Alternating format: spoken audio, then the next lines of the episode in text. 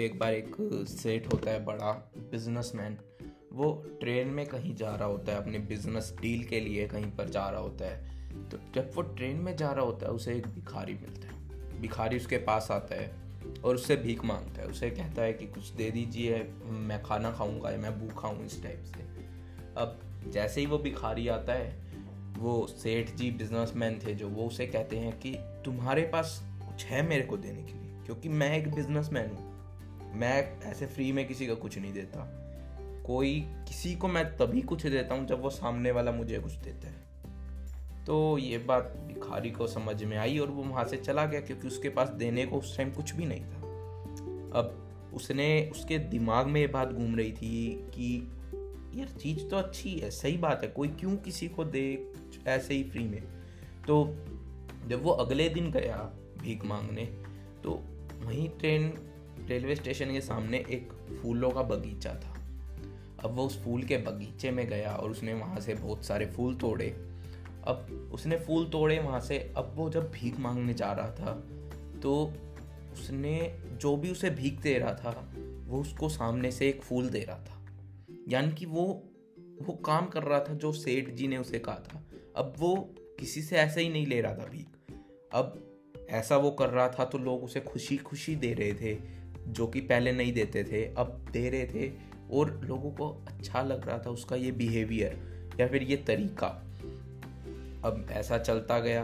अब एक बार दोबारा उस सेठ जी का आना हुआ उस ट्रेन में, कुछ दिन बाद। अब की बार वो सेठ जी को जब मिला वो भिखारी तो इस बार उसने उसे फूल दिया और उसे बताया कि आपने मुझे ऐसा कहा था करने को कि मैं कुछ देता नहीं, पर इस बार मेरे पास आपको कुछ देने के लिए है तो इस बार सेठ जी ने उसे बहुत सारे अच्छे खासे पैसे दिए और सेठ जी को अच्छा लगा कि वो ऐसा कर रहा है। तो अब ऐसा ही चलता गया। अब कुछ टाइम के बाद दोबारा कुछ महीने बीत गए। कुछ टाइम के बाद सेठ जी का दोबारा उस ट्रेन में जाना हुआ। अब इस बार वो भिखारी सेठ जी को दोबारा मिला। पर इस बार भिखारी को सेठ जी पहचान नहीं पाए। क्यों? क्योंकि इस बार भिखारी अच्छे कपड़ों में था साफ़ सुथरा था, नहाया हुआ था और अच्छे कपड़ों में था। बट भिखारी ने तो सेठ जी को पहचानना ही था। वो उनके पास गया, उन्होंने कहा कि क्या आप मुझे जानते हैं? सेठ जी ने कहा, नहीं, मैं तो तुमसे शायद पहली बार मिल रहा हूँ। मैं तो नहीं जानता हूँ तुम्हें। बट भिखारी ने कहा कि, नहीं, हम मिल चुके हैं पहले, ये हमारी तीसरी मुलाकात है। आपको याद है, मैं वही भिखारी हूँ, जिसको आपने कहा था कि मैं बदले में कुछ लेता हूँ कुछ देने के लिए। और मैंने आपको फूल भी दिया था दूसरी मुलाकात में, जब आपने मुझे पैसे दिए थे। अब आपके उन वर्ड्स की मेरे ऊपर इतनी ज़्यादा छाप छूट गई मेरे दिमाग में।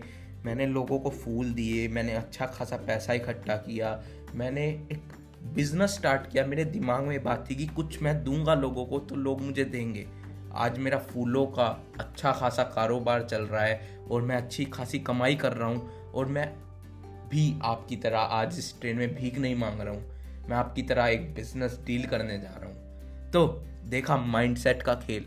कैसे उस भिखारी का सिर्फ़ सिर्फ़ माइंडसेट चेंज हुआ था, सिर्फ़ माइंडसेट नथिंग एल्स किसी ने उसे आके ये नहीं बोला कि लो बिज़नेस और करो।